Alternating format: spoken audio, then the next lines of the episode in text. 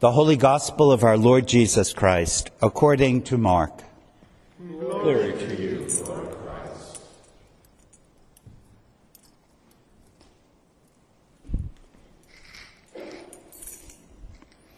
On that day, when evening had come, Jesus said to them, Let us go across to the other side. And leaving the crowd behind, they took him with them in the boat just as he was. Other boats were with him.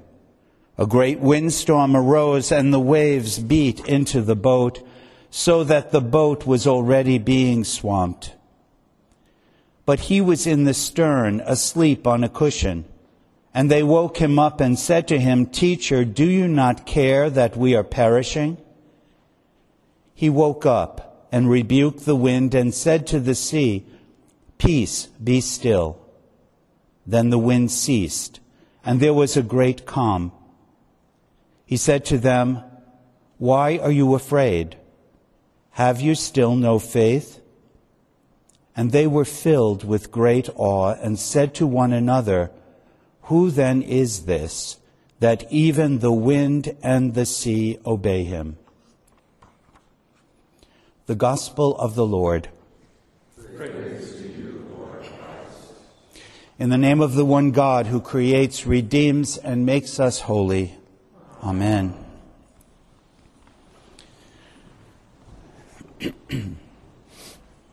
Beginning this Sunday and stretching over the next two weeks, Mark presents us with a collection of miracle stories intended to give us insights into God and ourselves. The bruising, bruising storm of today's gospel is a recasting of the watery chaos from which creation is brought forth from God. The gospel is juxtaposed with a reading from the book of Job, where chaos takes another form, reminding us of who God is in us and us in God. In both instances, the disciples and Job must face into the chaos as well as the feelings and questions that arise in them and in us as we navigate the chaos of our own day. In Mark's account, Jesus' identity is still unclear to the disciples. Jesus is so exhausted from teaching the crowds that he falls soundly asleep in the boat. A windstorm is not an unusual occurrence on the Sea of Galilee. In the midst of the storm, in fear and despair, the disciples wake Jesus and accuse him of not caring whether they die. Fear, the visceral response of people in a frail, storm tossed boat resonates in our individual and societal lives today. We are afraid of these winds and waves that assail our fragile vessels, our lives, our church, our government, our nation. Personally, we fear disapproval, rejection, failure, meaninglessness, illness, and death. In these last weeks, we have been confronted by the perils and abuse of the most vulnerable among us, conjuring memories of humanity's darkest past.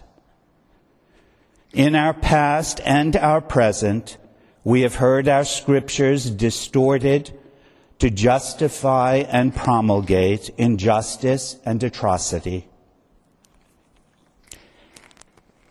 how we long for one who can calm both us and this storm.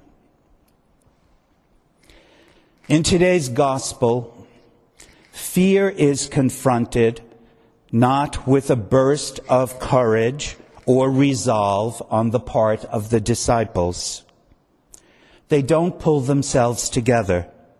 They don't discover inner resources they didn't know they had.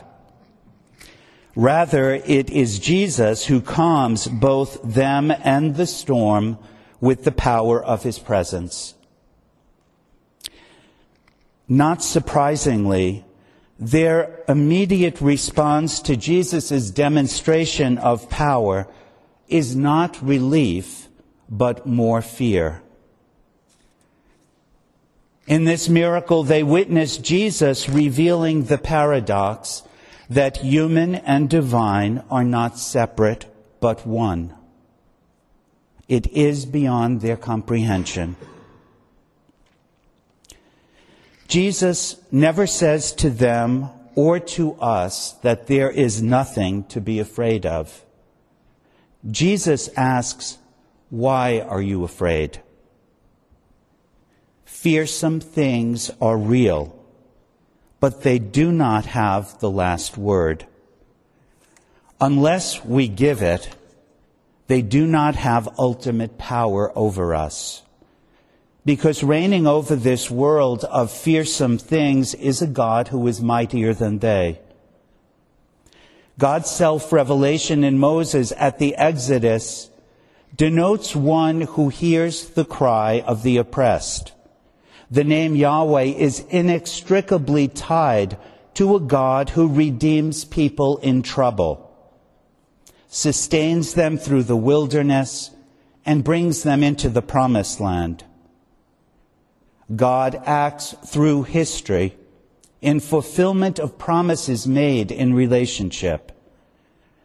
It is not possible to talk of a God out there who is sovereign over the universe without relating to the God who enters the fray of history and politics, investing in us and expecting loyalty in return. Time and again in Scripture, the word is do not be afraid. The angels speak it to the terrified shepherds, and it's spoken at the tomb when the women discover it empty.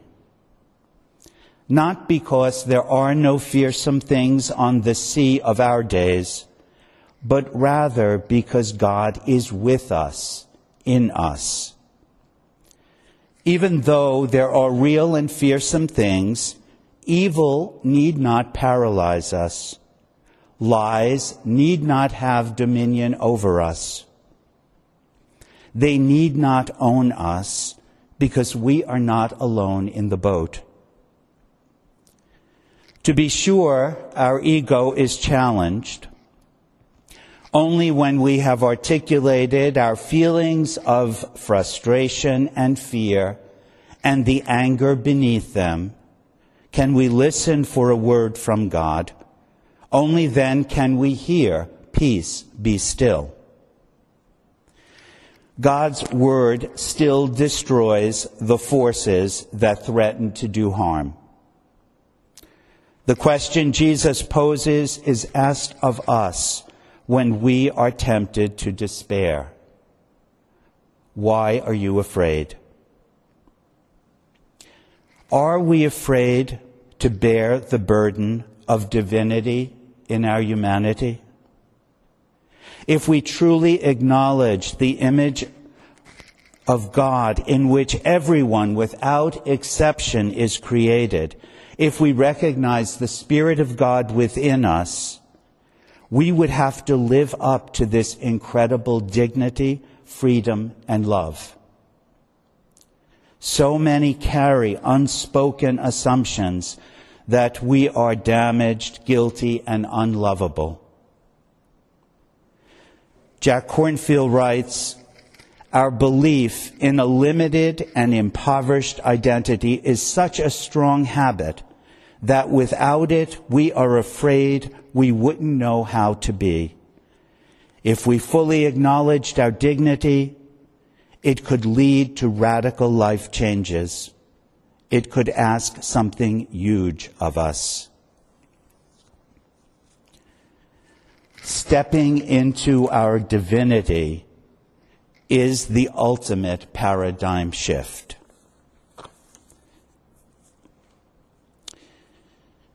Job joins in holding up the mirror for us. When chaos comes knocking at his door, his framework for understanding life is shattered. He believed that those who lived a good life were rewarded with good fortune, health, wealth, and blessings. Those who sinned met misfortune, illness, poverty, and woes. This legalistic moral framework is so ingrained in the human psyche as a way to create the illusion that one can keep chaos at bay, focusing on right and wrong, and considering it the essence of justice. People get what they deserve. They reap what they sow. Job knows he's done no wrong, but still he suffers. All he can perceive in his situation is injustice. He's desperate for his idea of justice to prevail. He demands to know why. When faced with chaos, his question is also ours.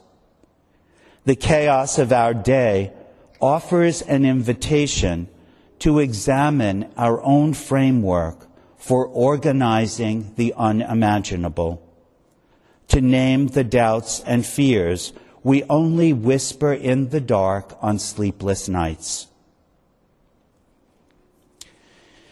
God responds to Job out of the whirlwind as a poet. In a fierce and poetic litany, which stretches over four chapters, God describes the works of creation spanning the entire universe. It's a response that we need to take in this morning. Barbara Brown Taylor hits the nail on the head when she writes, Job's question was about justice. God's answer is about omnip- omnip- omnipotence. And as far as I know, she writes, that is the only answer human beings have ever gotten about why things happen the way they do. God only knows, and none of us is God. God does not correct Job, but dazzles him with divine glory. We cannot always bring explanation to confusion. We cannot always arrange the rooms of our lives the way we want them.